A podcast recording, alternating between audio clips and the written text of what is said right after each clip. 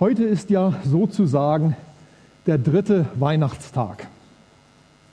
Und ich nehme mal an, viele von euch hab, habt in den letzten Tagen Päckchen ausgepackt. Und wer jetzt genau geguckt hat, der wird gemerkt haben, dass da auch ein Päckchen neben dem Adventskranz liegt. Ich muss immer, wenn ich an Päckchen denke, an das erste Weihnachtsfest denken, das wir mit unserem Sohn Simon gefeiert haben als er noch ganz klein war. Das war sehr interessant. Wir haben ihm Geschenke gemacht und wir hatten das nicht erwartet, dass ihn an diesen Geschenken eigentlich das Papier oder das Päckchen selber genauso interessant war wie der eigentliche Inhalt der Päckchen. War eine interessante Erfahrung. Das eigentlich Wertvolle in einem Päckchen oder in einem Geschenk ist ja immer der Inhalt. Das ist das, was normalerweise wirklich den Wert darstellt. Darauf kommt es an. Und so ein bisschen ist das heute auch mit dem Text, den wir uns angucken können. Das ist ein Text, der es sozusagen verpackt wie ein Päckchen. Und deswegen möchte ich heute mit euch zusammen dieses Päckchen auspacken. Das Drumherum ist wahnsinnig wichtig. Weil wenn man das nicht genau anguckt, dann geht einem ganz viel verloren. Wir müssen das genau angucken. Und dann müssen wir uns an diesen wahren Inhalt, das, was den echten Wert hat, herantasten. Und wenn wir das tun, dann werden wir etwas ganz, ganz Tolles, nämlich diesen wirklichen Inhalt entdecken. Kommen wir also zu dem Päckchen. Das ist es. Ich will das heute mit euch auspacken. Das Papier. Das Papier heute ist die Frage, was machen Maria und Josef denn eigentlich da? Ich weiß nicht, ob euch aufgefallen ist, als der Text gerade eben verlesen wurde, dass diese Geschichte, die wir da haben, eingepackt ist. Die hat einen Rahmen. Da steht so der Inhalt der Geschichte eingerahmt da. Und das ist eingepackt in diese zwei Textabschnitte.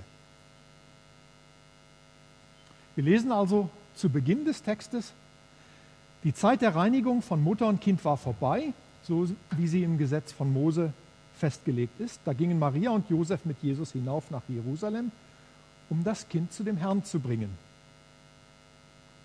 So schreibt es das Gesetz des Herrn vor. Jedes erstgeborene männliche Kind gehört dem Herrn. Zugleich brachten sie das Reinigungsopfer dar, wie es im Gesetz des Herrn vorgeschrieben ist.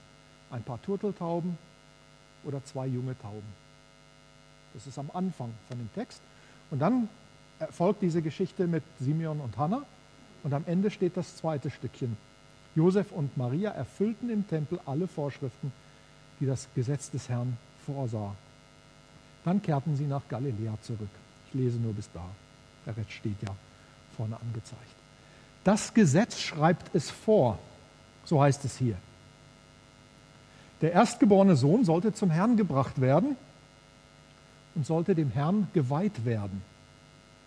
Er gehört dem Herrn.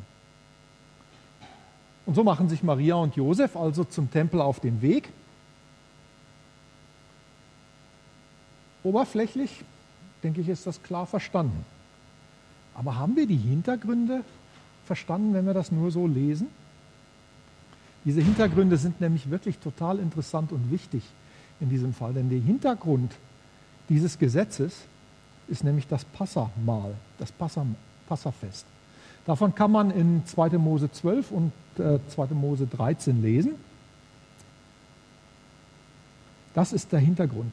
Gott errettet sein Volk im Alten Testament aus der Sklaverei in Ägypten. Und das Passafest, das wird eingeführt, damit die Menschen sich daran erinnern. Und es soll jedes Jahr gefeiert werden. Und in diesem Kontext gibt es dieses Gesetz, dass die Eltern ihren Erstgeborenen in den Tempel bringen sollen. In demselben Moment, wo Gott sein Volk rettet, wird auch ein furchtbares Urteil an den Ägyptern vollstreckt. Alle erstgeborenen Söhne müssen sterben. Und das Volk Gottes, das entgeht diesem Urteil, weil ein Lamm geschlachtet wird. Und das Blut von diesem Lamm wird stellvertretend für den Erstgeborenen an die Türen der Häuser gemalt. Und dann geht dieser Todesengel vorbei. Und ab diesem Moment, ab diesem Passafest, gibt es diese Regelung, dass der erstgeborene Sohn Gott geweiht werden soll. Und das machten die Leute dadurch, dass sie ein erstgeborenes Tier schlachteten und dann stellvertretend in dem Tempel für diesen Sohn geopfert haben. Diese Regelung steht in 2. Mose 13, Vers 2 und dann 13 und 14. Diese Regelung mit dem erstgeborenen Sohn, die diente dazu, um das Volk daran zu erinnern, dass sie Gottes Volk sind, von ihm erlöstes Volk, dass sie Gott gehören, dass sie diesem Gott gehören, der erlöst. Aber was Maria und Josef hier machen, das ist eingebettet in noch allgemeinere Regelungen. Eine Frau galt nämlich, nachdem sie ein Kind geboren hat, als unrein für eine bestimmte Anzahl Tage. Die genaue Anzahl, die variierte, je nachdem, ob es ein Junge oder ein Mädchen war. Und in dieser Zeit, in der sie als unrein galt, durfte sie nicht in den Tempel gehen und sie durfte nichts Reines anrühren. Und dann musste ein Reinigungsopfer geopfert werden, damit die Mutter wieder als rein gelten konnte. Und so gehen Maria und Josef in den Tempel, um all diese Vorschriften zu erfüllen. Und es ist auch nicht zufällig, dass das, was hier passiert, im Tempel passiert. Der Tempel, der war nämlich das Zentrum des Verhältnisses Gottes mit seinem Volk. Der Tempel war der Ort, an dem geopfert wurde. Der Ort, in dem die Beziehung zwischen Gott und den Menschen in Ordnung gehalten wurde durch Opfer. Es war der Ort, an dem sich Gott offenbarte. Es war der Ort, an dem die Priester gelehrt haben. Aber am allerwichtigsten war der Tempel der Ort, in dem Gott bei seinem Volk wohnte, in seiner ganzen Heiligkeit. Der Tempel war das Haus Gottes, der Ort, an dem Gott auf Erden wohnt. Und Maria und Josef, die gehen in den Tempel, um alle Gesetze zu erfüllen. Und dieser Gang in den Tempel, das ist nicht nur ein Halten an Regeln. Das ist es nicht. Es wird zwar beschrieben, sie gehen dahin, diese Gesetze zu erfüllen, sondern dieser Besuch in den Tempel, der ist mit ganz großen Erwartungen verbunden. Man geht in den Tempel und da begegnet man Gott. Diese Erwartung hatten Maria und Josef, als sie mit ihrem Kind in den Tempel gingen. Und damit können wir beginnen, unser Päckchen auszupacken. Und kommen wir dem Inhalt etwas näher.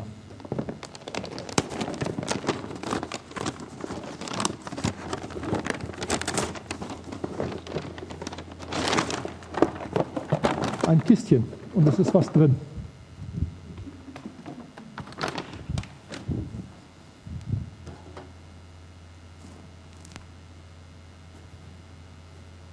ein Kistchen.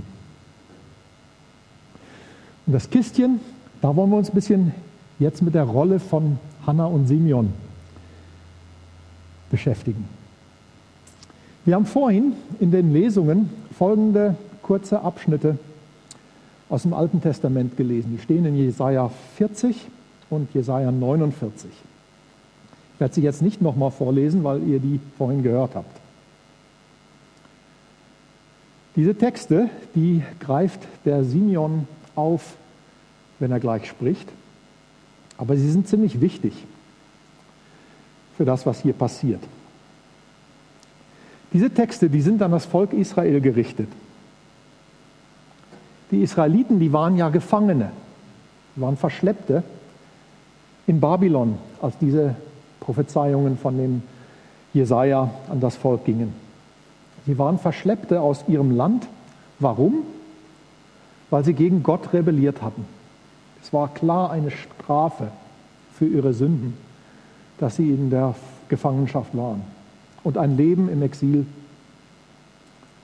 als vernichtetes Volk letztendlich leben mussten.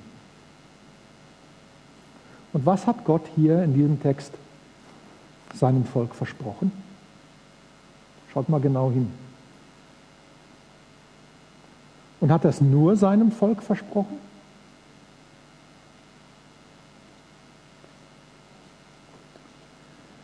Es geht in diesen Versen um Trost, um Rettung, um Erlösung, um Begleichen von Schuld. Und die Initiative dazu, die geht von Gott aus. Die Rettung soll die ganze Welt erkennen. Alle sollen erkennen, dass der heilige Gott zu seinem Wort steht. Gott löst das Problem der Sünde. Gott beendet die Feindschaft zwischen den Menschen und ihm. Und Jesaja beschreibt das ein paar Kapitel später, in Jesaja 53 noch genauer, wie das genau vonstatten geht. Der Trost wird durch einen leidenden, sein Leben gebenden Diener geschehen. Schuldlos und vollkommen gerecht nimmt er alle Schuld auf sich und verändert dann alles. Das kleine, unterdrückte jüdische Volk in der Verbannung im Exil fängt an, in Gottes Auftrag zu handeln. Und alle Menschen werfen sich vor Gott nieder. Gott würde handeln. Und seine Stadt Jerusalem, die würde eine ganz zentrale Rolle in diesem Handeln spielen. Und davon liest man dann in Jesaja 60 und 62. Das sind total interessante Texte und ich möchte euch das zeigen, weil nämlich die Rolle von Simeon und Hannah dort beschrieben wird. Denn Gott setzt Wächter ein, die auf den Mauern Ausschau nach dem versprochenen Retter halten. Kommt er? Jerusalem, ich habe Wächter auf deine Mauer gestellt, die den Herrn Tag und Nacht an sein Versprechern erinnern sollen ihr Wächter, hört nicht auf zu beten. Nicht einen Augenblick. Gönnt euch keine Ruhe. Lasst auch Gott keine Ruhe, bis er Jerusalem wieder aufgebaut hat und die Stadt auf der ganzen Erde bewundert wird. Damit können wir zurück zu unserem Text gehen. Denn Maria und Josef, die treffen in dieser Geschichte auf solche Wächter. Hannah und Simeon. Die beiden sind solche Wächter. Und wir schauen uns mal als erstes den Simeon an.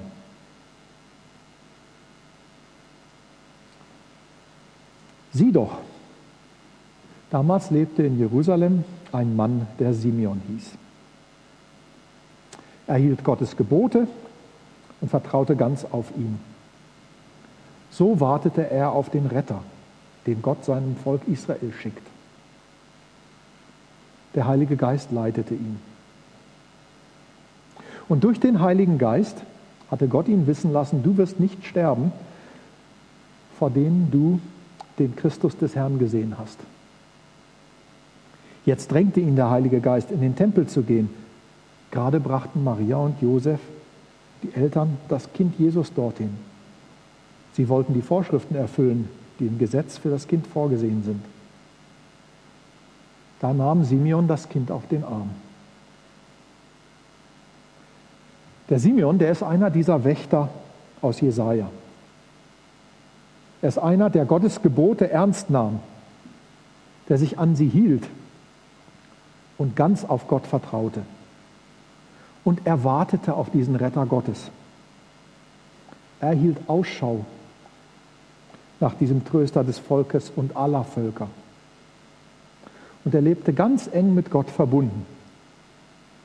Und er lebte, er lebte, dass der Heilige Geist ihn und sein Leben prägt. Ist übrigens interessant, dass der Heilige Geist schon vor Pfingsten wirkte.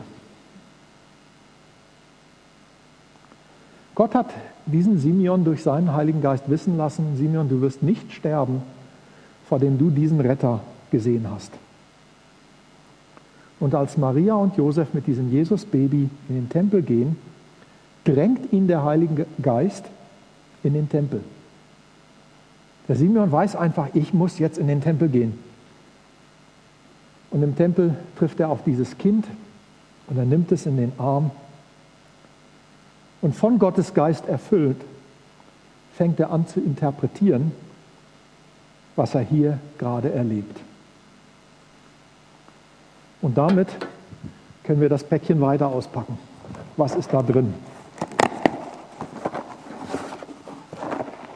Was ziemlich klein ist, deswegen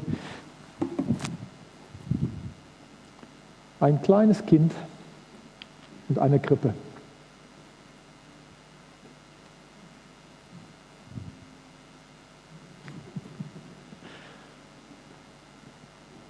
Geht um dieses Kind in der Krippe. Der Inhalt unseres Päckchens ist nämlich die Begegnung mit dem Jesusbaby. Was jetzt nämlich folgt, ist der wirklich wertvolle Teil unserer Geschichte. Simeon lobte Gott und sagte, Herr, jetzt kann dein Diener in Frieden sterben, wie du es versprochen hast. Denn mit eigenen Augen habe ich gesehen, von dir kommt die Rettung. Alle Völker sollen sie sehen. Ein Licht, das für die Heiden leuchtet und deine Herrlichkeit aufscheinen lässt über dein Volk Israel. Der Lukas, der dieses Evangelium geschrieben hat, der will, dass seine Leser dieses Evangelium verstehen, diese gute Botschaft. Und er lenkt uns auf die Tatsache, dass sich hier Gottes Versprechen, sein Wort, vor hunderten Jahren durch Jesaja gesprochen, vorausgesagt und auch durch den Heiligen Geist dem Simeon versprochen, erfüllt. Simeon kann durch die Offenbarung Gottes in seinem Wort die Ereignisse, die er jetzt erlebt, deuten. Dieses Baby ist nicht irgendein Baby. Jesus ist der Retter. Der Retter, auf den der Simeon sein ganzes Leben gewartet hat. In diesem Baby sieht der Simeon das Licht, das für alle Völker leuchtet. Und er erkennt, dass Gottes Herrlichkeit aufstrahlt über Israel. Der Retter, auf den er sein ganzes Leben gewartet hat, der ist da. Und sein Dienst als Wächter auf den Mauern Jerusalems ist vorbei. Gottes Versprechen, die Erlösung und Rettung aller Völker geschieht durch Jesus, erfüllt sich in diesem Kind. Und jetzt, wo der Simeon das erlebt hat, ist er zum Sterben bereit.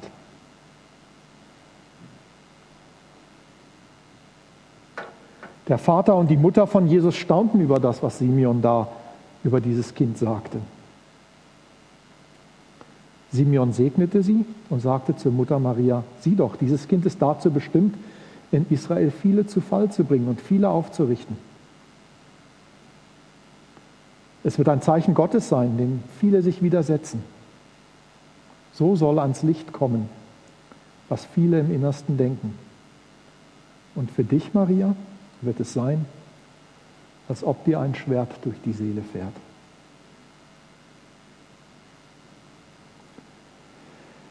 Sehr ernste Worte, die, die Simeon hier an Josef und Maria richtet.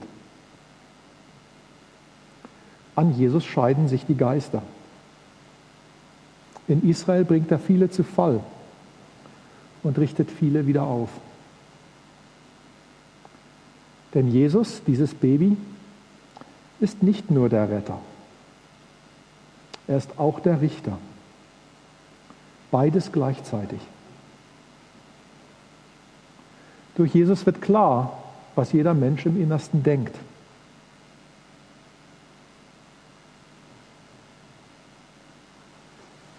Ob er Jesus nachfolgt oder ob er es nicht tut. Entweder bist du durch Jesus gerettet oder du bist durch Jesus verurteilt. Und Jesus wird Widerstand erleben. Und Maria wird sehr Schweres erleben. Es wird ihr so sein, als ob ein Schwert durch ihre Seele fährt. Die Worte von dem Simeon, die machen jetzt schon klar, dass die Mission von Jesus die Menschen trennen wird. In die, die ihn lieben und ihm nachfolgen und diejenigen, die ihn hassen und letztendlich ans Kreuz nageln werden, um ihn umzubringen. Dieses Kind ist Retter und Richter. Sein Leben scheidet die Geister und es beinhaltet Leiden und Schmerz. Aber er ist das Licht der Herrlichkeit Gottes, das aufgeht über allen Völkern. Jesus ist die Erfüllung aller Versprechen Gottes. Und damit kommen wir zum zweiten Wächter in unserem Text.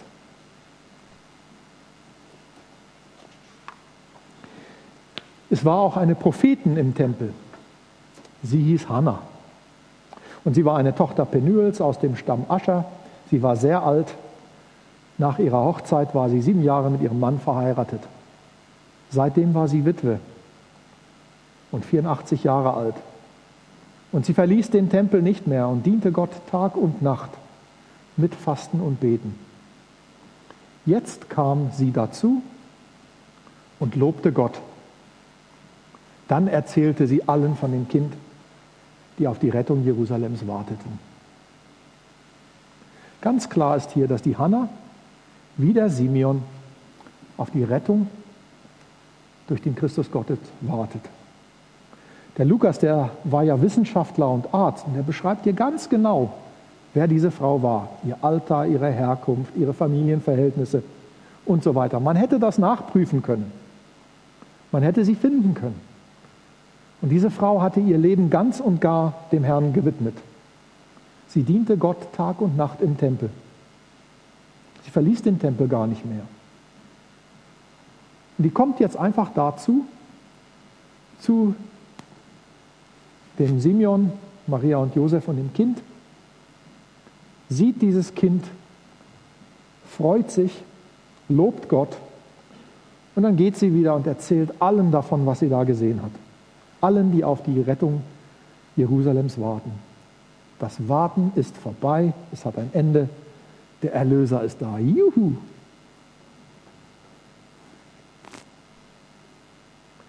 Und was machen wir damit? Der Lukas hat in seinem Evangelium ein ganz klares Ziel. Das sehen wir ganz am Anfang von, ähm, von dem Evangelium. Ich lese das mal vor. Schon viele haben es versucht, die Ereignisse zusammengefasst im Zusammenhang aufzuschreiben, die Gott unter uns geschehen ließ.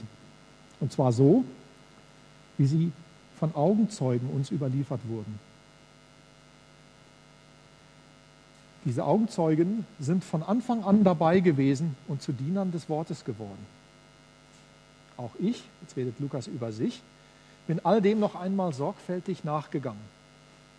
Dann habe ich mich entschlossen, für dich alles in richtiger Reihenfolge aufzuschreiben.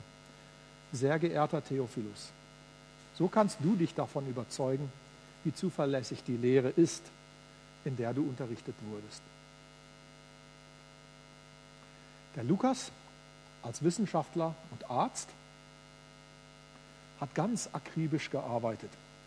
Er hat ganz, ganz genau Augenzeugenberichte gesammelt und sie strukturiert. Und wir müssen und können diese Augenzeugenberichte, die wir hier haben in dem Evangelium, im Kontext des Alten Testamentes interpretieren. Das habe ich versucht zu tun in dem, was, was ich bisher euch erzählt habe über diesen Text. Was haben wir denn heute in diesem Text entdeckt?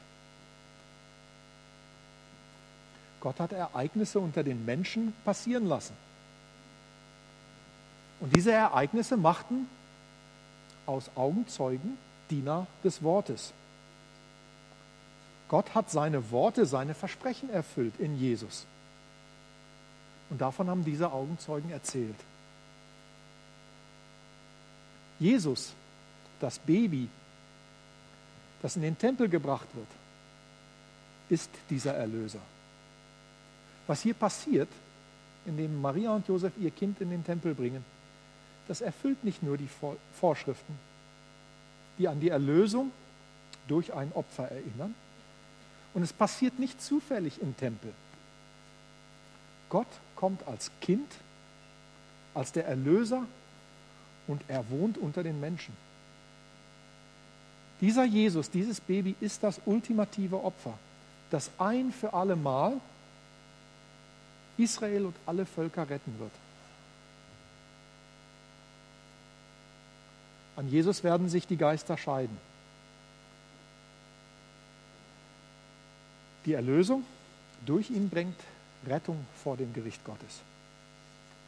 Und als viertes, wir müssen uns damit befassen. Was wir hier haben soll, wie das ganze Lukas-Evangelium, dazu dienen, dass du dich davon überzeugen lässt, dass die Sache mit Jesus wahr ist und zuverlässig ist. Das ist übrigens sehr interessant, dieser Theophilus, von dem der Lukas da schreibt, der Name bedeutet Freund Gottes sein. Freund Gottes. Das kannst du sein durch Jesus. Deswegen solltest du dich damit beschäftigen. Wenden wir das mal auf uns an. Jesus ist also in die Welt gekommen als der Erlöser Gottes. Simeon und Hannah deuten uns darauf hin.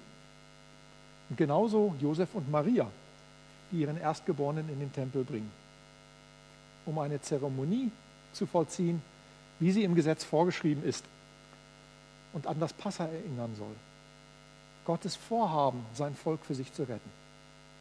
Und der Simeon, der wendet diese Worte aus Jesaja auf Jesus an. Die zeigen, dass diese Erlösung nicht nur für die Israeliten, sondern für alle Menschen aller Nationen gilt. Dieser Jesus beendet die Feindschaft zwischen Gott und den Menschen. Er ist der Trost Israels, auf den die Generationen warteten. Lukas will uns klar machen, dass dieses Kind, was Weihnachten geboren wurde, der Retter der Welt ist. Und er ist da. Und was machen wir damit? In Jesus erfüllen sich alle Versprechen Gottes aus dem Alten Testament. Gott wird einen göttlichen, die Schuld und Sünde auf sich nehmenden Retter für alle Nationen senden. Und dieser Retter ist Jesus. Die Worte von Hannah und Simeon, die bekräftigen das. Und sie kamen nicht von ungefähr.